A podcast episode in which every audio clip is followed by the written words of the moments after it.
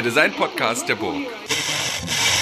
Herzlich willkommen zur siebenten Folge des Hurra Hurra Podcasts, ähm, dem Design-Podcast der Burg. Und ähm, heute versuchen wir uns mal ein bisschen mit von der anderen Seite dem, der Designausbildung zu nähern, nämlich wie funktioniert es eigentlich ähm, hier bei uns in Deutschland und vielleicht auch nochmal ganz explizit an der Burg Giebichenstein und wie verändert sich das, der Blick auch auf Designausbildung, wenn man das äh, naja, Festland oder zumindest die ähm, Deutschland verlässt und ähm, zum Beispiel am MIT studiert. Und dafür habe ich ähm, Felix Kremer zu Gast. Ähm, Felix Kremer kenne ich seit, ich gucke auf den, äh, auf Felix Curriculum Vitae und äh, sehe, dass wir 2014 miteinander zusammen genau. äh, zu tun hatten, als ich meine erste Gastprofessur an der Burg Giebichenstein hatte und Felix da tatsächlich Student und Tutor war. Ähm, herzlich willkommen, Felix. Ähm, schön, dass du da bist. Stell dich doch mal selber kurz vor. Hallo Christian, danke, dass du mich eingeladen hast, hier ein bisschen ähm, vorzusprechen und hoffentlich ein paar Fragen zu beantworten. Ähm, ich bin Industriedesigner. Ich habe an der Burg Industriedesign studiert ähm, zwischen 2009 und 2014. Ähm, da habe ich meinen Bachelor gemacht und bin dann ähm, direkt ins Ausland gegangen, nach London, um äh, in einem Künstlerkollektiv äh, Random International mit dem Namen Random International ähm, als Designer zu, mitzuwirken und war dort zwei Jahre lang ähm, Projektleiter und Designer. Dabei haben wir vor allem äh, kinetische Skulpturen gebaut, ähm, Ausstellungen geplant und ja, Maschinenbau betrieben im weitesten Sinne, aber eben auf dem, für den Kunstmarkt danach bin ich dann wieder zurückgekommen nach Berlin, ähm, habe hier eine Zeit lang ähm, Ausstellungsgestaltung gemacht und hatte immer schon ein bisschen im Auge, dass ich nochmal weiter weg ins Ausland will und hatte auch immer wieder die Vorstellung, eben vielleicht am MIT Media Lab in Cambridge äh, studieren zu können, wenn das doch irgendwie geht. Ich habe das lange für auch unmöglich gehalten, da angenommen zu werden. Und ich habe es dann auch einfach versucht, genauso wie damals bei Random International, ähm, habe ich es einfach probiert, ähm, habe mich beworben. Das erste Mal hat es nicht geklappt, das zweite Mal hat es geklappt. Und ähm, dann habe ich 2018 angefangen, dort äh, einen Master zu studieren, einen Master zu machen. Und gleichzeitig war ich äh, Research Assistant. Und diese Assistentenstelle und diese Master-Ausbildung habe ich jetzt gerade abgeschlossen. Genau, das war sozusagen die Übersicht der letzten Jahre. Ähm, das hast du, hast du sehr ähm, zurückhaltend formuliert. Ich finde ja diesen, ähm, das ist ja schon ein sehr beeindruckender Lebenslauf. Ich meine, du hast, ähm, du hast bei Random International gearbeitet und sehr lange in London. Das muss man ja auch erstmal, ja. ähm, muss man ja auch erstmal machen, auch so frisch nach dem Studium, genau das dann zu tun. Und dann, äh, und dann sich auch tatsächlich noch zu sagen, ich ähm, hänge noch eins drauf und gehe nach Cambridge in den USA. Und ähm, mhm. da würde ich vielleicht auch tatsächlich mal strukturiert rangehen und sagen, du hast, du hast an der Burg Industriedesign studiert und ähm, ja. bis dann ähm, an die, äh, ans MIT und hast dir auch irgendwie gedacht, ich traue mir das, ich, ich traue mir das eigentlich gar nicht zu, oder du, wie du es, ich weiß gar nicht, wie du es gerade gesagt hast, aber dass es, ähm, dass du dich gewundert hast, dass du da angenommen wirst. Ähm, warum denkst du, dass du eigentlich mit einer mit einer profunden Ausbildung nicht am MIT angenommen werden würdest? Naja, das hat, ähm, glaube ich, in dem Zusammenhang wirklich damit zu tun, dass das MIT, wenn man sich mit, damit beschäftigt, was das MIT ist, dann ist es doch nicht ähm, gerade jetzt der typische Ort, wo man als Gestalter eigentlich sein, ähm, sein Feld sieht.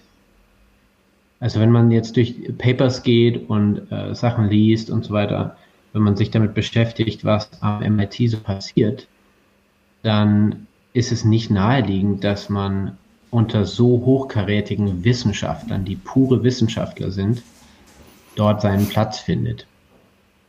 das liegt zum Teil daran, dass man als Außenstehender auch einfach nicht so ganz einen Einblick hat, was dort alles passiert. Und das ist doch wesentlich umfangreicher, als man das ähm, sehen kann von außen. Und gleichzeitig ist es aber auch so, dass ja doch auch die Art und Weise, wie der technische, der technische Anspruch, der kommuniziert wird, sehr professionell vom MIT und vom MIT Media Lab nach außen hin kommuniziert wird, der wird so hochgehängt, dass mhm. man leicht das Gefühl bekommt, dass man da selber nicht mithalten kann. Und das Interessante ist, wenn man dann dort anfängt, dann wird einem auch im Prinzip der ganzen, äh, wie sagt man, Cohort, also äh, den ganzen Mitstudenten, ähm, in, der, in, dem, in dem Jahrgang wurde sozusagen gesagt, ihr habt jetzt möglicherweise alle das Gefühl, dass ihr hier fehl am Platz seid. Aber ihr seid hier ganz richtig. da gibt es sozusagen dieses sogenannte Imposter-Syndrom, ja. wo die Leute das Gefühl haben, ähm, naja, das war wahrscheinlich ein Fehler und ich muss jetzt schauen, dass das nicht aufgedeckt wird. Ja, hoffentlich merkt niemand, dass ich eigentlich nichts oh, kann. Genau, hoffentlich merkt es niemand. Ja. Aber ja, also Spaß beiseite. Es ist auf jeden Fall etwas, was natürlich von, von außen hat man äh, schwer einen Einblick und tendenziell ist es doch immer so, dass man denkt, na ja, das ist wirklich einfach technisch sehr, sehr anspruchsvoll. Äh, so ist es auch, aber auf eine andere Art und Weise, als man denkt. Ja.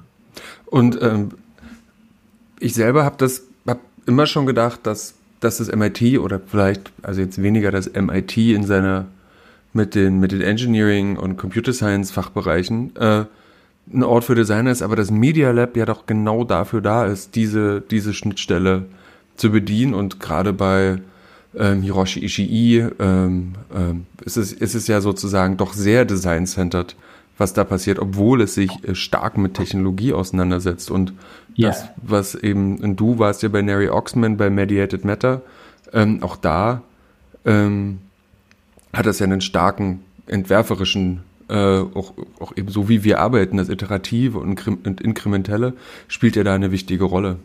Ähm, ja. Hattest du dich, hattest du dich bewusst auf das Mediated Matter beworben oder ist das eine, oder wird man dann, bewirbt man sich am Media Lab und wird dann zugewiesen? Ja, das äh, ist eine sehr interessante Frage. Also der Umstand, dass dort eben auch Gestaltung wirklich ähm, doch eine Rolle spielt, war dann auch der Grund, warum ich doch mir sozusagen ein Herz gefasst habe und mich beworben habe und gedacht habe, auch ja, da wird schon irgendwie auch was, äh, also ein Platz für mich sein sozusagen. Ähm, aber es kommt eben immer darauf an, welche Projekte man sich konkret anschaut.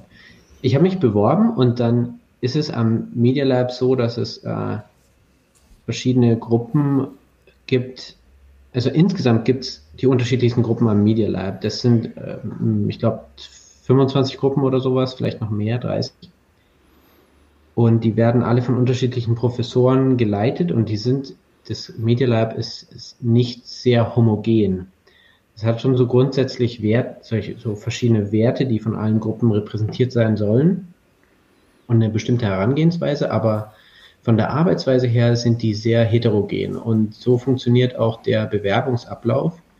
Wenn dort sich, sagen wir mal, Leute bewerben, die bestimmte Skills irgendwo in einer Richtung haben, ähm, und das ist meistens der Fall. Es sind sehr, sehr viele Bewerber und äh, Leute, die dann da studieren und forschen, haben so ein bisschen ihre Einhornfähigkeiten irgendwo, ganz spezifisch.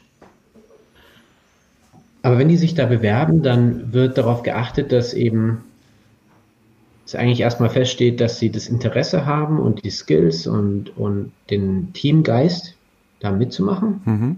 Das ist das Wichtigste. Und die Gruppen verhandeln das dann auch so unter sich ein bisschen, wer wo hinkommt. Ähm, bei mir insbesondere war das dann war es eigentlich so, dass ich mich bei Hiroshi beworben habe, äh, bei Tangible Media und habe im Laufe dessen, im Laufe des Prozesses auch, weil man ein Ranking aufführen sollte und so, von anderen Gruppen, die einen noch interessieren, äh, die Mediated Matter Group aufgeschrieben, dann habe ich mit denen gesprochen und eigentlich im Gespräch gemerkt, dass das was wert, was mir total liegt, die Art und mhm. Weise, wie die arbeiten. Und Hiroshi ist aber am Ende zum Beispiel auch einer meiner Reader geworden von meiner Arbeit. Also Hiroshi und Neri haben beide meine Arbeit mit betreut. Hm. Vielleicht nochmal für unsere Zuhörerinnen und Zuhörer, ähm, kannst du kurz mal was über Hiroshi Ishii erzählen und tatsächlich auch nochmal was über die Mediated, also nochmal die Mediated Matter Group nochmal vorstellen. Da bist du ja jetzt nicht nur Student, sondern du warst ja auch Researcher und bist ja auch immer noch, äh, bist ja auch immer noch aktiv. Ja. Ja, gerne. Also ähm, Hiroshi Ishii ist eigentlich auf dem Gebiet von ähm, der ähm, ja, physischen ähm, Inter Interfaces ein riesengroßer Name. Der macht das seit vielen Jahrzehnten, ähm, hat in den, ich glaube, 80ern eines der ersten ähm, Interfaces entwickelt, die so wie Videotelefonie funktionieren, äh, mit ähm, Touchscreens und allem Möglichen und leitet seine Gruppe eigentlich schon sehr lange. Es ist so eine Art ähm, man kann wirklich sagen, das ist ähm, was sehr Faszinierendes, weil er, wie er immer auch per, im persönlichen Gespräch immer sagt, er äh, führt einen Kampf gegen das Pixel Empire. Mhm. Also er ist jemand, der bei jedem einzelnen Projekt dafür sorgen will, dass man davon weggeht, ähm, Bildschirme zu verwenden, hin zur physischen Aktivität, zur physischen Interaktion zu gehen und eigentlich Schnittstellen zu entwickeln, die immer beidseitig funktionieren, immer in beide Richtungen. Zwischen digital, zwischen der digitalen Welt und der analogen Welt, aber eben nicht nur im Sinne von Gadgets, sondern auch bis hin zum, zum Atom.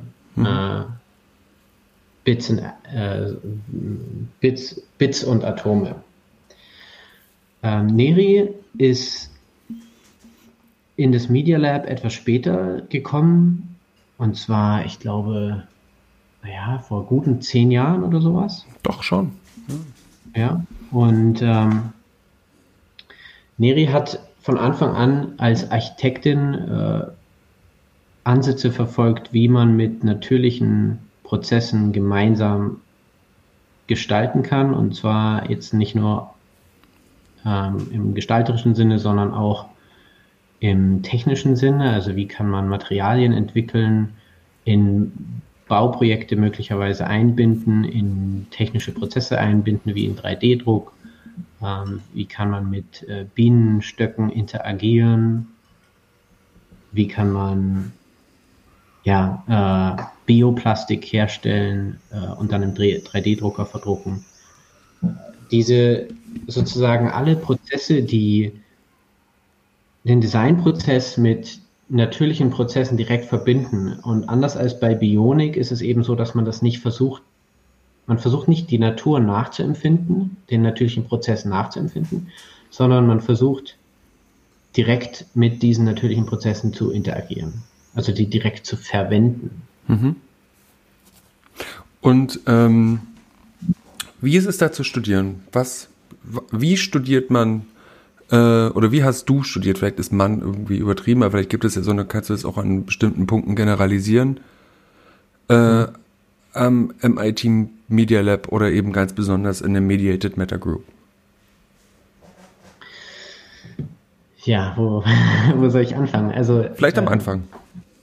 Ja, ja, zunächst mal, was, was wirklich ein, eine von den Sachen, die vielleicht auch gar nicht jetzt so wichtig sind, aber die ich trotzdem erwähnen will, weil man sich das vielleicht von außen gar nicht so bewusst macht. Aber wenn man ans MIT kommt, das ist im Prinzip ein Stadtteil. Das MIT ist ein Stadtteil. Es ist riesig, riesig groß. Die haben eine eigene Polizei, die haben eine eigene Bank, die haben ein eigenes Postsystem, es gibt die MIT und, Police und die MIT Bank. Ja. Haben die Polizisten so Sheriffsterne? Also sind das richtige, echte, ja, ja. richtige, also ja, ist es ein privater Sicherheitsdienst oder ist es eine Polizeistation auf dem MIT? Sorry, da muss nee, kurz Amerika muss nachfragen. Ich anerkannte Polizeistation auf dem MIT-Gelände. Also man läuft 20 Minuten durch das Gelände durch. Mhm. Von, von der Länge nach sozusagen. Das ist so ein langgezogener Streifen direkt äh, am Charles River in Boston. Mhm. Also zwischen Boston und äh, Cambridge, eigentlich auf der Seite von Cambridge. Und die, das Erlebnis sozusagen dort als Student anzufangen, ist auch sehr, es ist ähm, hervorragend organisiert, muss man sagen. Also es gibt ähm, ungefähr ungelogen 25 bis 30 Online-Systeme, in denen man sich erstmal einloggen muss. Mhm. Das funktioniert auch alles ganz gut. Du bist sozusagen überall, wo du bist, hast gleich Wi-Fi. Es ist irgendwie, man kommt sozusagen auch ein bisschen in so einer großen Mühle an. Also es ist schon, schon irre.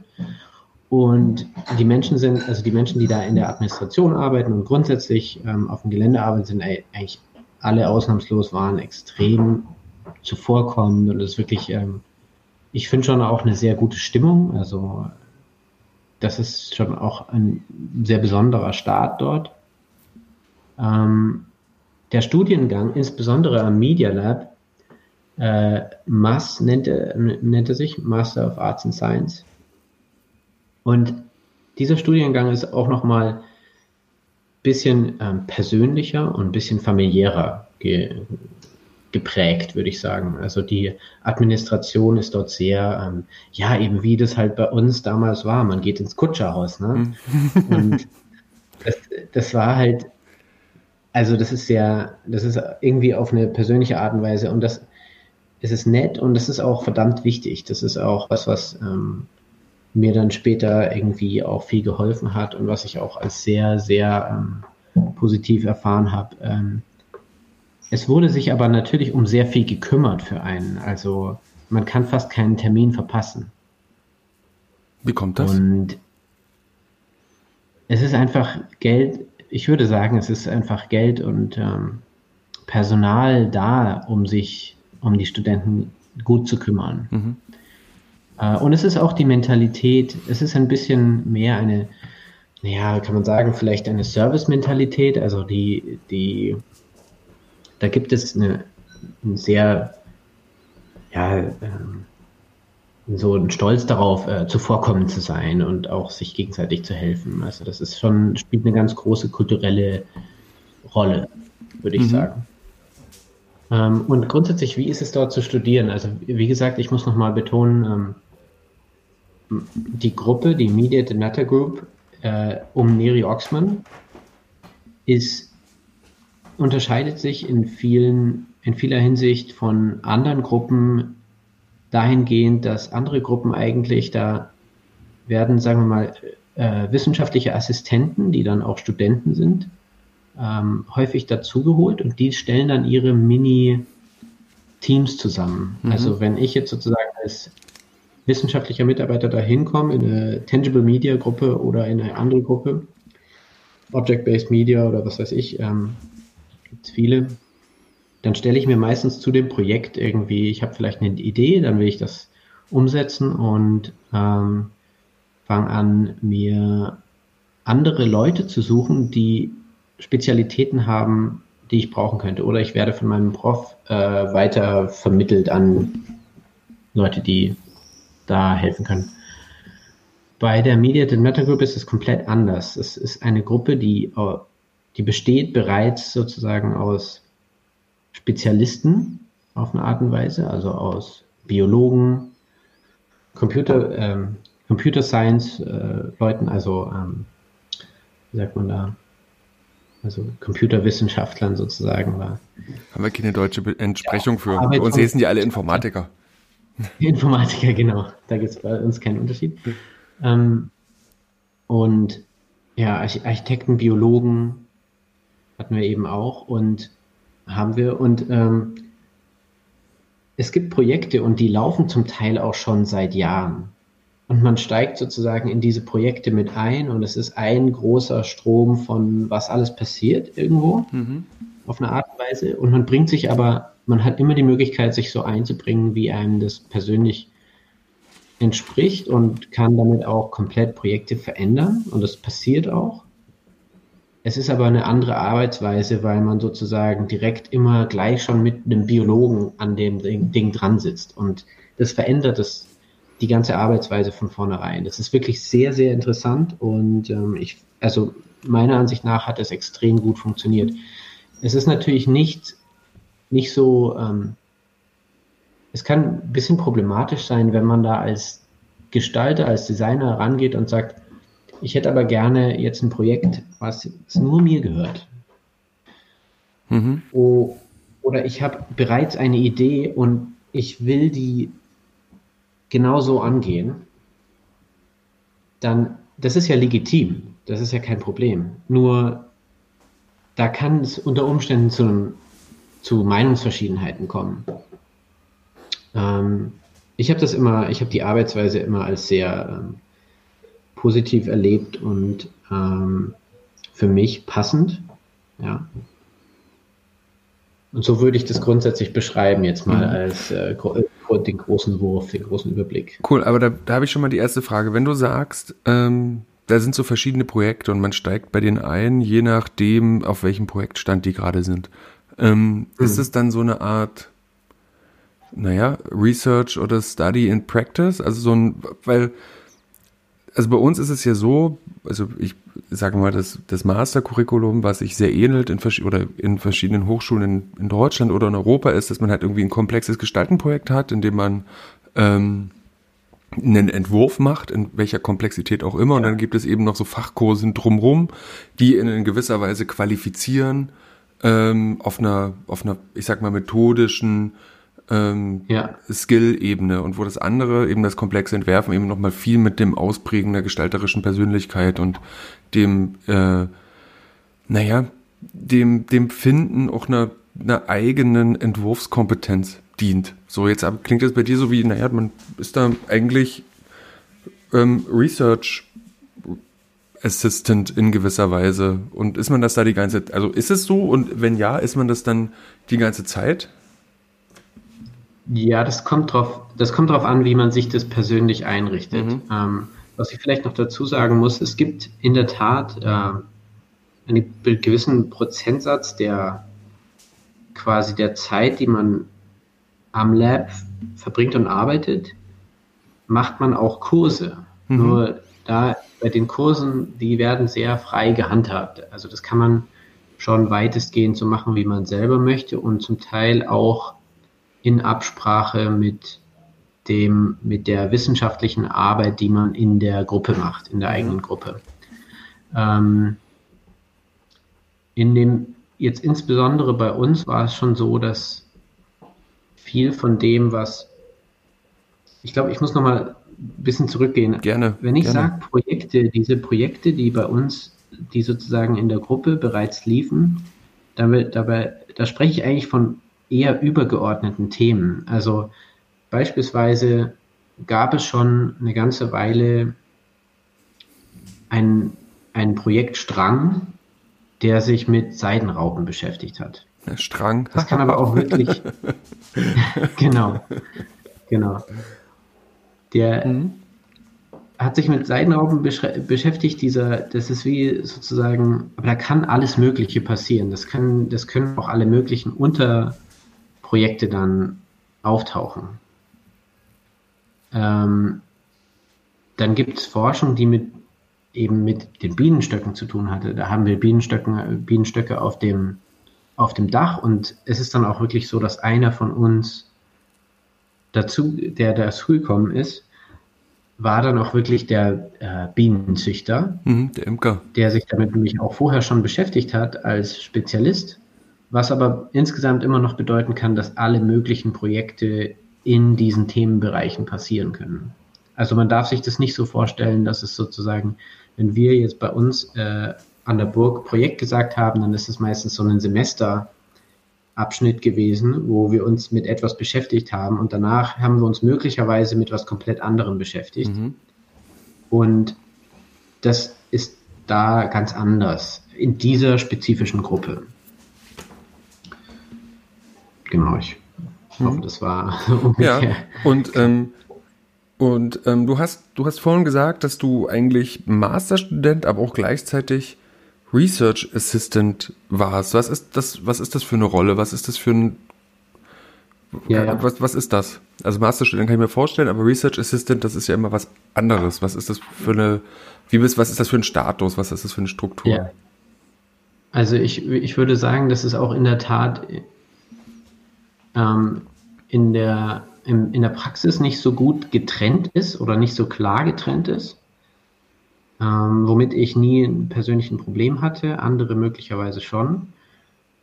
Du bist dort Student, ähm, hast also deine Kurse und gleichzeitig ist es so, dass du schon einen gewissen Prozentsatz der Zeit an spezifischen Projekten, die meistens vorgegeben oder manchmal klar vorgegeben sind, manchmal nicht so klar, äh, forschen solltest. Und dazu gehört zum Teil auch, dass du beispielsweise Lehrtätigkeit übernimmst, mhm.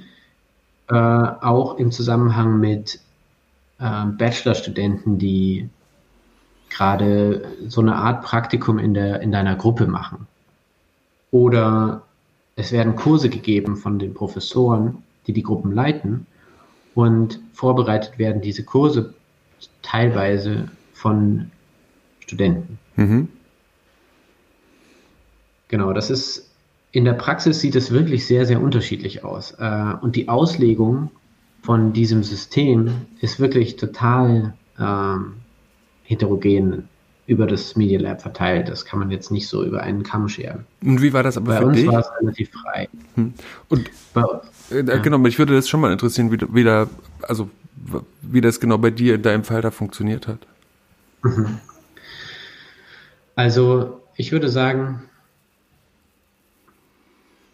am besten er erkläre ich es eigentlich so, ähm, die meiste Zeit verbringt man am Lab bei uns in der Gruppe, mhm. ja, äh, in dem Lab-Raum, der sozusagen der Gruppe gehört. Jede, jede Gruppe teilt sich mit einer anderen Gruppe einen Raum. Ah, okay. Mit welcher Gruppe Und teilt sich der Media da Group das? Bitte? Mit welcher Gruppe? Äh, mit Opera. Ja, mit Opera of the Future. Okay. Ähm, und da kriegst du einen, einen, Schreibtisch. Und da sind auch die anderen Leute, die in deiner Gruppe ähm, arbeiten, die haben dort ähm, in den allermeisten Fällen auch ihre Schreibtische. Und von dort aus kannst du dann zu deinen Kursen tingeln, ja, wenn du die belegt hast. Du kannst Kurse an Harvard belegen, du kannst Kurse am ganzen MIT belegen, wo auch immer du willst. Es gibt eine gigantische, wirklich gigantische Auswahl von Kursen. Und gerade genau am Anfang beginnt damit eben auch schon ein bisschen das Problem. Man ist eben an der Welt interessiert und man muss dann eine Auswahl treffen. Mhm. Und die Art und Weise, wie man eine Auswahl trifft und womit man sich neben der Forschungsarbeit in der Gruppe ähm, auch noch beschäftigt, hat eigentlich Neri immer so ein bisschen auf den Punkt gebracht. Versuch eben einen Kurs zu wählen, der dich wirklich in dem unterstützt, was du konkret als nächstes machen und auf die Beine stellen willst in der Gruppe. Mhm. Wenn du sagst, du willst ein Fabrikationssystem entwickeln, was mit Hilfe von Seidenraupen äh, funktioniert und auch von Seidenraupen zumindest teilweise angetrieben wird, mhm. dann beschäftige dich mit Seidenraupenbiologie, beschäftige dich möglicherweise mit Sensortechnik und belege einen Kurs darüber, wie man bestimmte Sensoren macht. Mhm. Da gibt es dann einen Reinraum, in dem haben wir diesen Kurs gemacht. Das war äußerst interessant. Es war wirklich ähm, sehr, ich habe da sehr viel gelernt. Es war am Ende nicht direkt anwendbar auf das Projekt, aber es war doch sehr interessant. Und so entsteht eigentlich die Mischung. Und dann hat man einfach einen großen Prozentsatz auch Projektarbeit, wo man dann eben noch einen Prototypen und noch einen Prototypen baut und so weiter und dann am Ende darüber schreibt. Und das gehört eben auch dazu. Erzähl mal was, was war denn da dein ja. Projekt? Also was ist dein, dein, dein Research-Fokus gewesen und mit dem du dann auch, ja. über das du dann am Ende auch geschrieben hast? Ja. Ähm, also ange, angefangen hat das Ganze eigentlich mit den, mit den Seidenraupen. Da bin ich sozusagen ein bisschen dazugekommen. Um, und habe für mich, ich habe für mich von Anfang an eigentlich schon vorher formuliert gehabt, dass ich mich für das Verbinden von Gegensätzen eigentlich grundsätzlich interessiere. Ähm, vielleicht auch ein bisschen inspiriert durch das, was ich in meiner äh, Bachelorarbeit gemacht habe. Ähm, aber ich, also mich hat immer das, der Begriff Interface irgendwie fasziniert. Und ich habe auch letztendlich meine Masterarbeit über Organism-Machine Interfaces geschrieben. Also Interfaces, die einem ermöglichen, mit Hilfe von natürlichen Organismen ähm, oder sagen wir mal ähm, nichtmenschlichen Organismen ja, Materialien herzustellen in großem Stil, ähm, was bedeutet in einem großen ähm, räumlichen Umfang, also ein, eine Art ähm, Seidengerüst, ähm, beispielsweise was durch eine kinetische Plattform, über eine kinetische Plattform produziert wird. Die wird zum Teil von Seidenraupen angetrieben.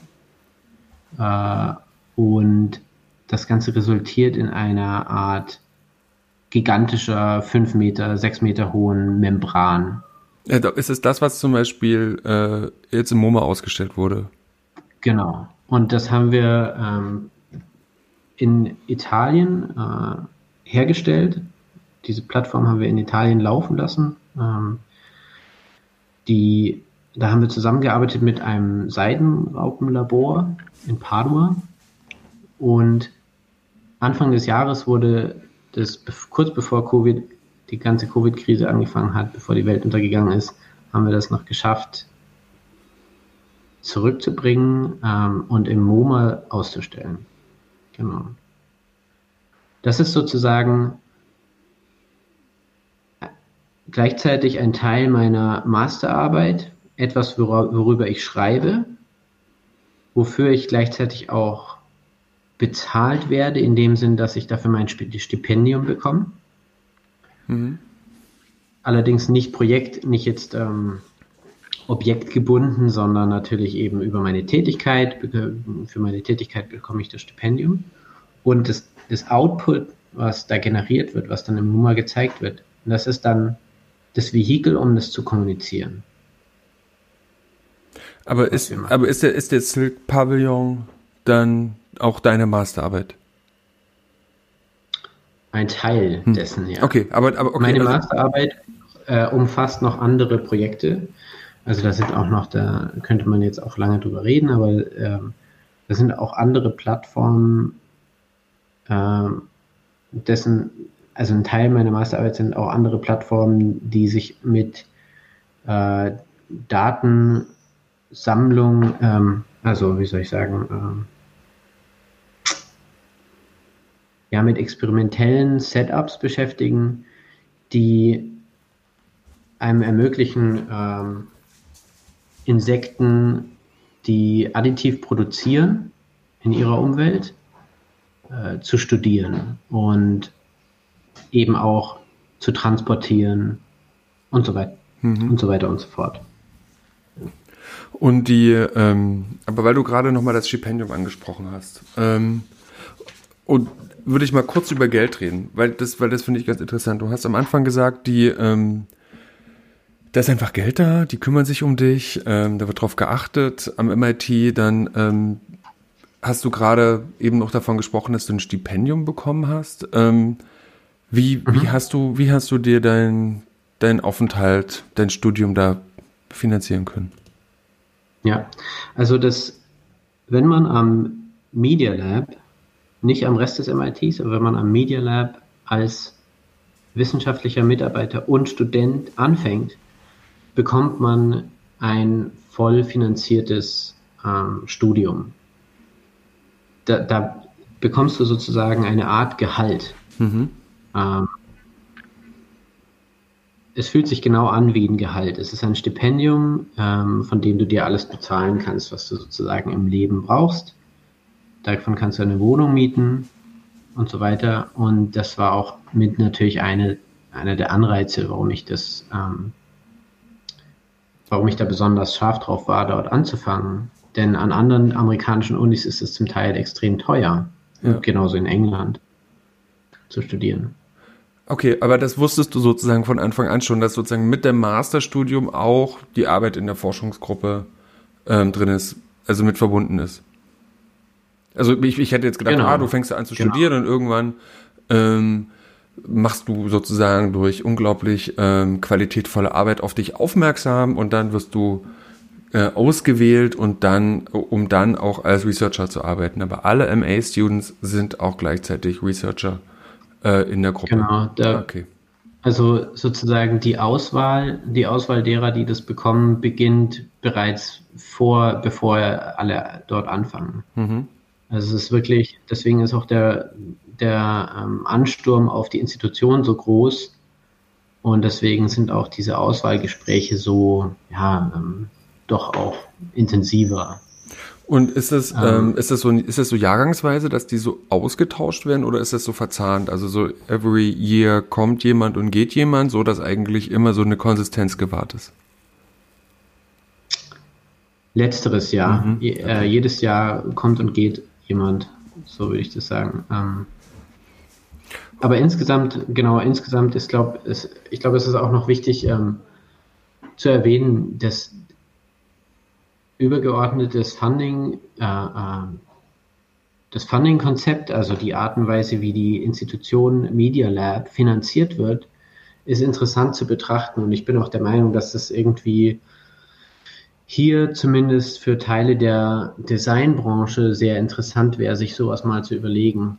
Denn es gibt Mem also Mitgliedsfirmen, mhm. die das Media Lab finanziell sozusagen, also unterstützen und bezahlen und die diese Stipendien ermöglichen. Und diese Mitgliedsfirmen, diese me sogenannten Member Companies, mhm. für die wird auch präsentiert. Das heißt, das gesamte Media Lab präsentiert ähm, zwei, dreimal im Jahr für diese Member Companies. Und da stehen wir dann alle neben unseren Projekten, genauso wie beim Jahresrundgang, nur dass nicht die Freunde und die Eltern und die Großeltern kommen, mhm. sondern es kommen Firmen. CEOs. Und diese Firmen, bitte? Also CEOs. Ja, meistens, meistens CEOs nicht selber, mhm, okay. sondern die schicken eben ihre Teams vorbei. Und die holen sich sozusagen Input zu den Projekten und die holen sich vor allem auch Ideen, wen sie danach anstellen können. Das ist eines, eines der Haupt, ähm, einer der mhm. Hauptanreize äh, dort äh, sozusagen von Institutionen dort Geld zu zahlen äh, und das System zu finanzieren. Ja, ähm, aber steht das MIT da nicht auch in der Kritik? Weil es dann eben dann doch ähm, in diesem ganzen DARPA, irgendwie diesem ganzen Militärkomplex super drinsteckt und hoffen auch, äh, naja, auch einfach mal Geld irgendwie aus dieser ganzen äh, Waffen, Waffenindustrie und sowas annimmt. Ja, und nicht nur, also das, das sind noch harmlosere, also oder was ja, heißt Sorry, ich bin, bin da nicht so richtig drin. Sind noch Beispiele, sind noch ähm, weniger aktuelle Beispiele, ähm, die du gerade anführst, denn ich kam interessanterweise, also man kann sich da jetzt wirklich Stunden drüber unterhalten und das wird auch getan seit äh, ein, zwei Jahren. Denn in der Zeit, in der ich ankam am Media Lab, ähm, eigentlich früh, am Anfang von 2019 irgendwann, ähm, gab es diesen riesigen Skandal um die Gelder, die Jeffrey Epstein mhm. Ähm, mhm. an verschiedene ähm, Forschungsorganisationen ja, gegeben hat und da war eben auch das Media Lab dabei. Und es rollt, also das hat eine, eine riesige Welle losgetreten von natürlich ähm, Untersuchungen und auch ähm, ja, äh, Rücktritten, eben auch der äh, derzeitige, der, also der Leiter, ähm, der Direktor des Media Labs, Shoei Ito, ist zurückgetreten zu der Zeit. Und ähm, eben genau auch aus diesem Grund, weil er persönlich für seine Startups, aber auch für das Media Lab akzeptiert und ähm, mit daran gearbeitet hat, Gelder von diesem äh, Typen zu nehmen, der eben eine vollkommen vollkommen äh, widerwärtige Gestalt ist, hm. war. der hat sich ja dann umgebracht. Und natürlich, also das wirft alles ganz große Fragen auf. Also diese, wir bewegen uns hier sozusagen zwischen zwei Extremen. Einerseits ist es so, dass hier in Deutschland werden äh, große Summen, vielfach ohne dass wir darüber noch besonders nachdenken, in Bildungsorganisationen gegeben. Und dafür bin ich auch, das finde ich auch gut. Das ist auch der Weg, wie es sein sollte. Und auf der anderen Seite ist es, gibt es in Amerika so ein komplett, das komplette Kontrastprogramm, wo ganze Studiengänge ähm, von Institutionen, von wohlhabenden Individuen, von Philanthropie äh, finanziert werden. Und das bringt natürlich auch viele sehr negative Seiten ans Licht, aber natürlich auch ein paar positive, da, also die Art und Weise, wie sich schnell auch etwas bewegen kann und wie man irgendwie am Zahn der Zeit bleiben kann, ist zum Teil schon auch grandios. Ähm, und ich glaube, irgendwo, ich sortiere das auch immer noch für mich, aber es gibt auf jeden Fall sehr interessante Seiten an dem, an dem Media Lab Modell, im Besonderen, weil die schon grundsätzlich versuchen, äh, eine Verlang Verlangsamung oder eine ähm, Nachhaltigkeit in ihre Fund Funding-Modell zu bringen. Das bedeutet und das, das machen die über Abos. Und die Art und Weise, dass man eben sagt, dass man sagt, wir haben hier nicht nur einen Philanthropen, der kommt und überschüttet uns mit Geld, wenn wir das machen, was er will, und übermorgen ist er weg und deswegen müssen wir machen, was der will, mhm. ja, oder was die Institution will, sondern eigentlich hängen die Leute in einer Art von Retainer-Modell oder Abo drin oder die Institutionen hängen da drin und bekommen im Gegenzug etwas, was wir produzieren, nämlich das Know-how, äh, Kontakte zu den Leuten, die wir hier ausbilden und so weiter und so fort. Und das, diese Aspekte finde ich dann schon wieder interessant daran. Hm. Ähm, jetzt, wo du so die, ähm, ich sag mal so, die, die zwei Bildungssysteme eher nochmal auf einer strukturellen, also sag mal so Overall-Ebene äh, verglichen hast, ähm, hast du ja sicherlich auch nochmal einen, einen Eindruck an das ganze BA-Undergrad-Studium am MIT bekommen. Ähm, wenn du jetzt aber mal auf dein, auf dein Studium ähm, zurückguckst an der Burg, ähm, was würdest du sagen, war das, was du für dich mitgenommen hast, wo du sagen kannst, das ist ein Rüstzeug, da, ähm, das hat mir was gebracht. Das ist, das ist eine Kompetenz, die, also das, das geht es mir noch nicht mal um Lobhudelei irgendwie auf die Burg, sondern eigentlich tatsächlich eher darum, wo du für ja. dich selber feststellst, das ist so eine Kernskill, die, ähm, die muss man einfach aus dem, oder nicht muss man, sondern die hast du für dich aus dem Studio mitgenommen, wo du denkst, das hat mir doch was gebracht.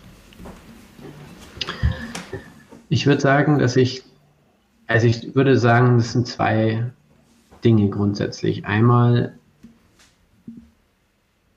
ist es so, dass an der Burg habe ich mit sehr vielen Menschen zu tun gehabt, die vorher bereits, sagen wir mal, eine Lehre gemacht haben oder handwerklich in etwas eine, ja, irgendwie einen Sinn für, also Wissen, aber auch und, und gewusst wie und so, aber auch ein Sinn für Qualität haben. Ähm, und das hat mich sehr geprägt und irgendwie begleitet. Von denen habe ich viel gelernt. Ich habe selber vorher keine Ausbildung, äh, keine handwerkliche Ausbildung gemacht.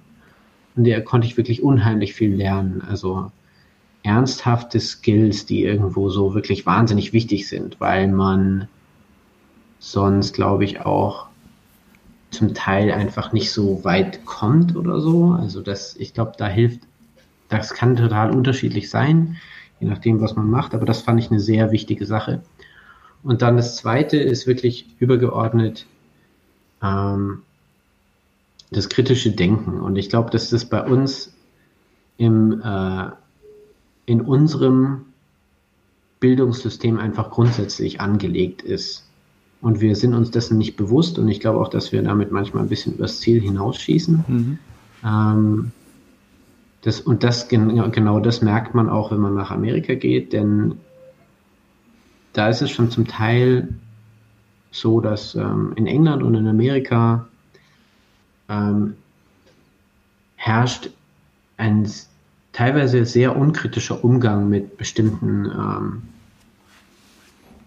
Herangehensweisen von, ja, sagen wir mal, Firmen und Institutionen, die ähm, die Gesellschaft schon extrem in ihrem Griff haben. Also gerade diese ganze Thematik von, von wegen, ähm, was passiert mit meinen Daten, ja, wo hinterlasse ich all meine Daten? Und was zu was für einer Art von Zukunft trägt das bei, wenn ich das einfach akzeptiere, mhm. ohne darüber auch nur zu reden oder nachzudenken oder was, was weiß ich. Und das ist etwas, was ich schon ähm, äh, ganz, also das finde ich ein frappierender Unterschied und ich glaube, das ist mir etwas, also das ist mir wirklich sehr wichtig, dass ich das gelernt habe. Und man muss jetzt danach auch nicht irgendwie Aktivist werden oder so, ähm, aber wenn man ins Ausland geht, dann merkt man doch, man hat doch bei ganz vielen Dingen, die dann mit der Zeit rauskommen, hat man irgendwie ähm, wirklich schon so das Gefühl, na ja, gut, das haben wir irgendwie vor fünf oder zehn Jahren doch schon alles schon längst besprochen in Europa. Und da taucht dann das große, da taucht dann ein großes Erwachen auf und irgendwie. Aber hast du dann ein Beispiel zum Beispiel? Also du, du, du ich sag, behaupte, du eierst so ein bisschen drumrum um so ja. konkreten, um das, um das konkrete Beispiel? Naja, ich finde zum Beispiel die Rolle von Facebook mhm. ähm, für die amerikanische Gesellschaft, das ganze Thema von äh, der, der Filterbubble, der Echo, also so Echokammer, womit wir uns ja auch schon vor, ich keine Ahnung, also zum, zur Zeit meines Bachelors beschäftigt haben. Mhm.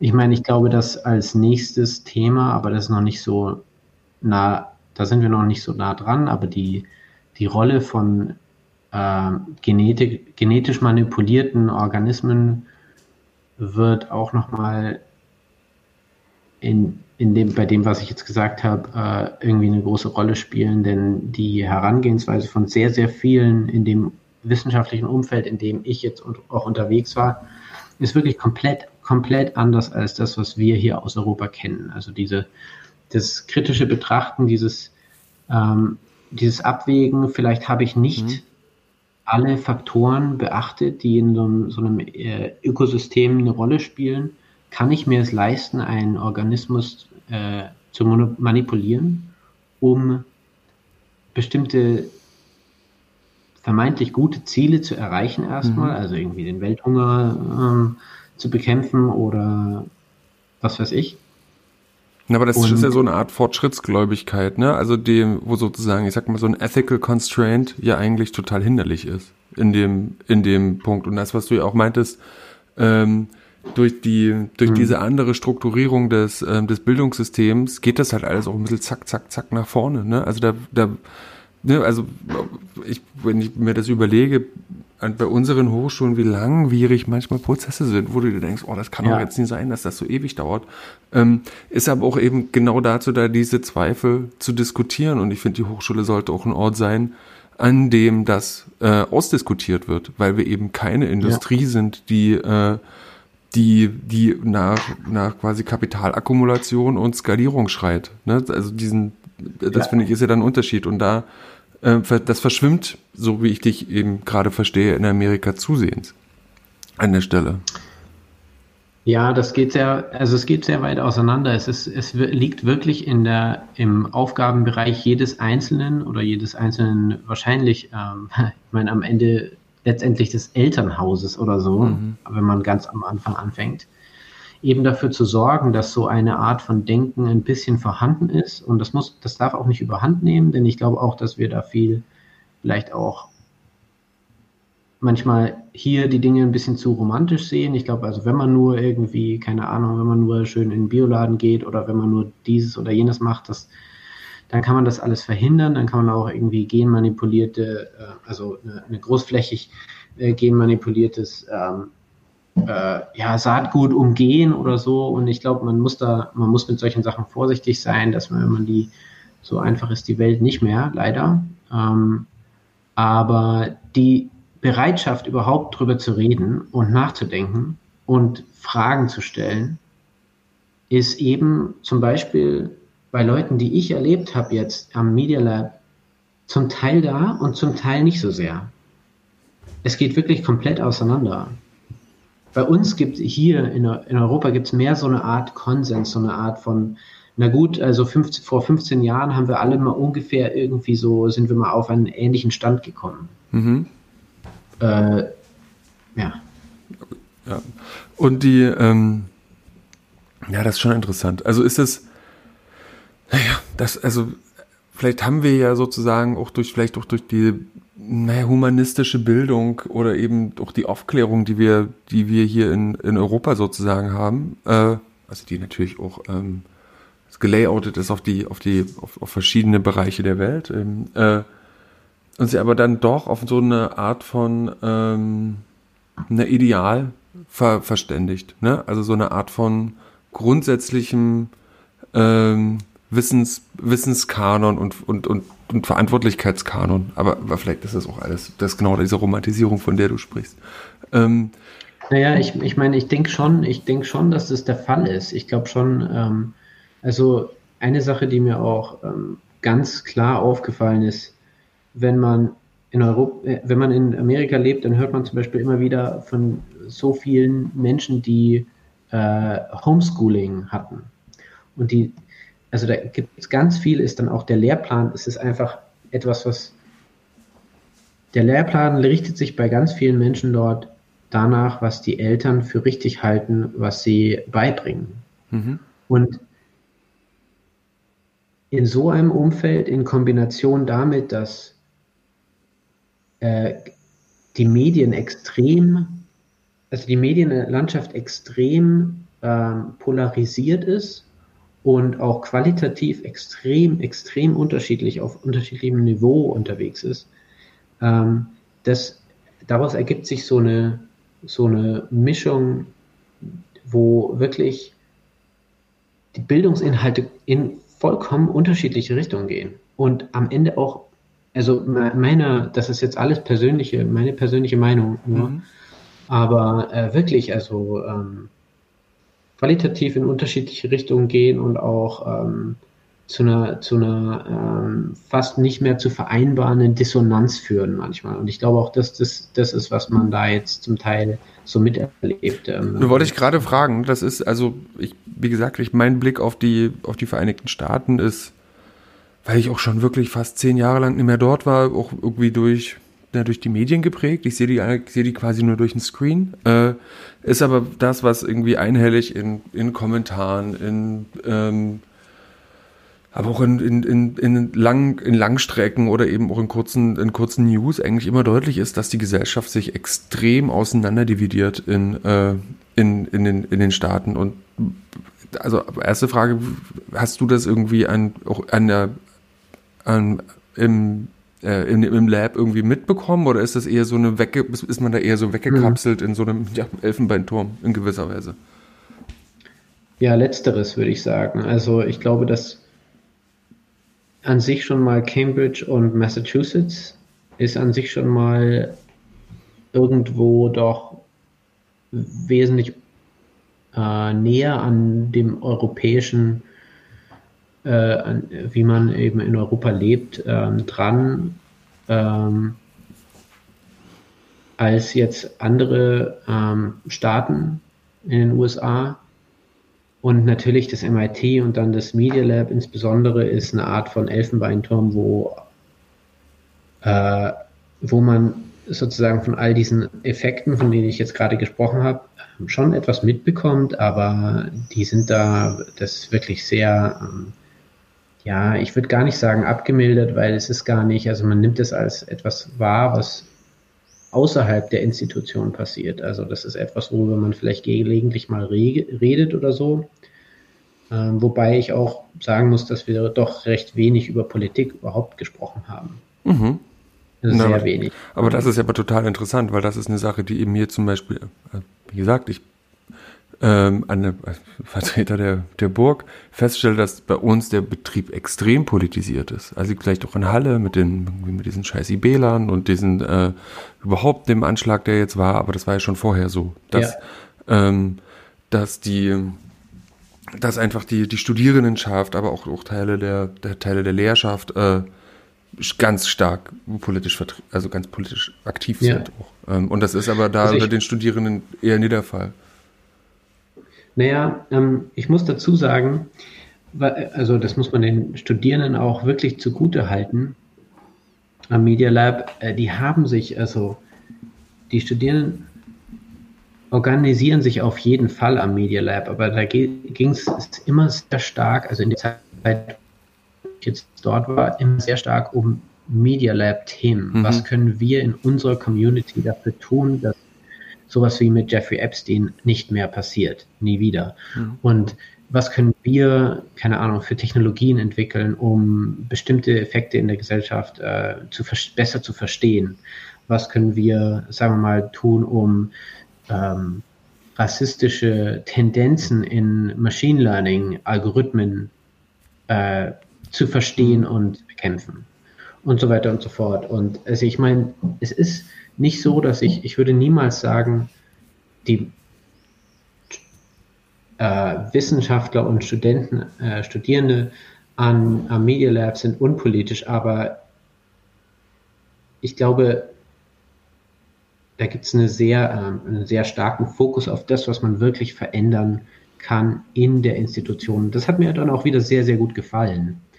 Ähm, und dafür aber eben meiner Beobachtung nach weniger Meinung dazu, was insgesamt in Amerika hm auf nationaler Ebene passiert. Da habe ich quasi kein Wort drüber gehört, interessanterweise.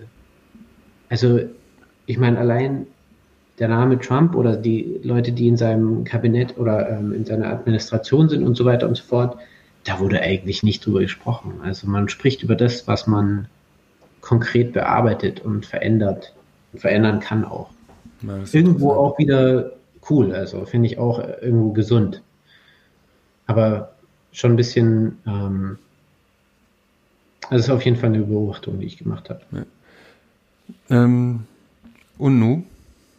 Jetzt bist du fertiger äh, ähm, äh, eine, eine der besten Einrichtungen der Welt studiert, äh, an zwei der besten Einrichtungen der Welt studiert und ähm, bist jetzt sozusagen kurz vor Covid ähm, wieder nach äh, Berlin gekommen und machst jetzt ja. was? Also ich finde das immer noch raus im Moment, aber ich würde wirklich gerne weiterhin äh, Design mit einem Forschungsansatz verbinden. Und längerfristig würde ich wirklich gerne auch ähm, mir ein Prinzip überlegen und etwas entwickeln.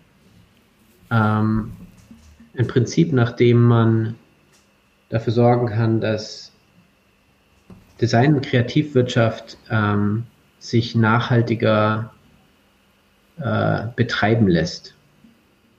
Im Sinn also von Umweltschutz oder, oder was meinst du mit, äh, mit nachhaltig? Mit nachhaltig meine ich äh, businesstechnisch mhm. nachhaltig, aber ja, ich will, will mich auch auf jeden Fall weiterhin, so wie das bisher jetzt äh, der Fall ist, mit äh, den Themen Nachhaltigkeit und Ökologie beschäftigen.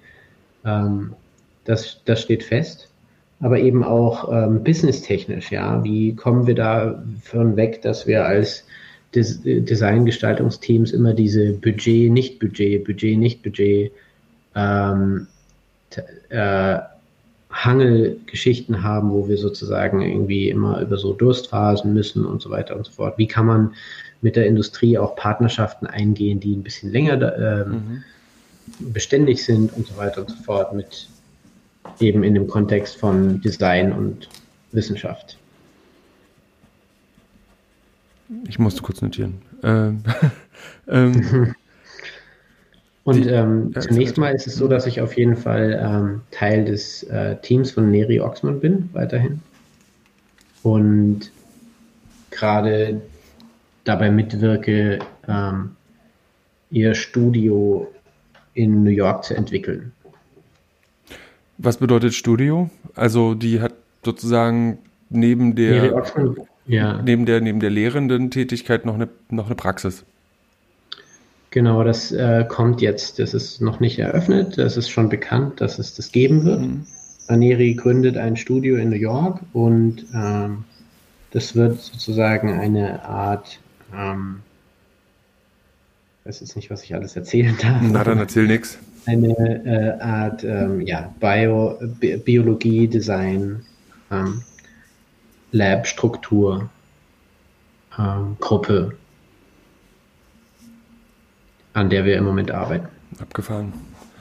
Ja, Neri Oxman, das ist schon abgefahren. Also ich äh, hatte die ja, wir hatten die schon eine ganze Weile, ähm, also was heißt eine ganze Weile? Seit was weiß ich, sechs, sieben Jahren immer mal wieder auf dem Schirm.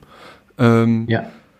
Und, und jetzt kam aber die, ähm, äh, die, die Abstract-Doku auf Netflix, ähm, die, die, ja. die, die, die, die Neri Oxman sehr sehr, wie ich finde, interessant featured. Da gibt es auch ein kurzes Cameo von dir. Äh, die, ähm, würdest du, also wie gesagt, ich habe das ja nur dadurch mitbekommen. Ähm, ja. Würdest du sagen, dass, die, dass diese Doku das sehr gut beschreibt, wie, wie ihr da arbeitet? Oder ist es, ist es dann doch sehr romanticized? Ähm, also das, das würde ich so, also ich finde die Doku gut und ich habe auch sehr gute, eine sehr gute Resonanz sozusagen gehört und mitbekommen. Ähm, aber es ist, wäre schon, würde mir schon schwer fallen, jetzt zu sagen, dass das gut beschreibt, wie wir arbeiten. Ich glaube, dass es irgendwie nochmal ähm, nochmal ganz anders ist. Ich weiß nicht so recht, was ich sagen soll. Ist es ein bisschen chaotischer wenigstens? Also das, das sieht ja alles so ordentlich aus, so, so als, als würde alles, was man Natürlich. tut, von vornherein Natürlich. Sinn machen. Und wie? Nee, es ist auch so, dass wirklich ähm, die zusammen, also das muss ich auch mal so sagen, ähm, weil ich glaube, das ist etwas, was in der Doku nicht so gut vielleicht rüberkommt, aber die Zusammenarbeit und im, im Team mit Neri zu sein, ist wirklich etwas, was ähm, meiner Ansicht nach ähm, sehr bereichernd ist und wirklich sehr ähm, eine so, sehr tolle, äh, also eine tolle Arbeit ist. Ähm, die Art und Weise, wie sie ihr, ihr Team leitet und die Art von Arbeitsplatz, die das sozusagen am Ende eigentlich ist, ist wirklich, ähm, finde ich, sehr wegweisend. Ähm, da wird wenig, er wird wirklich ganz wenig Druck irgendwie aufgebaut auf Leute. Ähm, sehr, insgesamt immer sehr, sie ist sehr darauf bedacht, dass die Leute, die in der Gruppe sind, glücklich sind, wirklich und auch das finden, was sie machen wollen. Also, aber eben, dass es am Ende zu einem großen Ganzen wird, dass man eben nicht nur in so kleinen Grüppchen vor sich hin macht, sondern dass es wirklich zu etwas Größerem führt und meiner Ansicht nach funktioniert es doch in den allermeisten Fällen sehr, sehr gut. Und ähm, das ist wirklich einer der besten ähm, Arbeitsplätze, die ich bisher so hatte. Ihr Team. Das ist ein super Schlusswort. cool. Vielen Dank, Felix. Ähm, ja. Hast du, möchtest du noch was ergänzen? Was, wo du denkst, Mensch, das wollte ich eigentlich noch sagen, aber da hat der Christian die ganze Zeit falsche Fragen gestellt. Ja, ja, ja, auf jeden Fall. Also ich bin insgesamt, ähm, das habe ich mir öfter gedacht und ähm, das habe ich mir neulich, als du die Fragen geschickt hast, habe ich mir das auch wieder gedacht. Ähm, ich bin wirklich der Meinung, dass die, die Burg und die Ausbildung, die man an der Burg bekommen kann und das, was man da, was man alles lernen kann, wirklich eine der Weltbesten ist. Und so eine Außensicht ähm, zu bekommen, war jetzt für mich auch wirklich irgendwie total, total spannend, wenn ich darüber nachdenke, was die Burg eigentlich für eine Institution ist. Und ähm, ich glaube, das muss man, das muss einem erstmal gesagt werden und das muss man auch so erstmal erfahren, was wir daran haben, äh, so, mit so einer Institution im Grunde genommen unsere Ausbildung mit bestreiten zu dürfen. Das ist wirklich Du hattest schon ein super Schlusswort, das ist noch ein viel besseres. Wir hören jetzt mal auf. Vielen Dank, äh, vielen Dank, Felix, für das tolle Gespräch. Gut.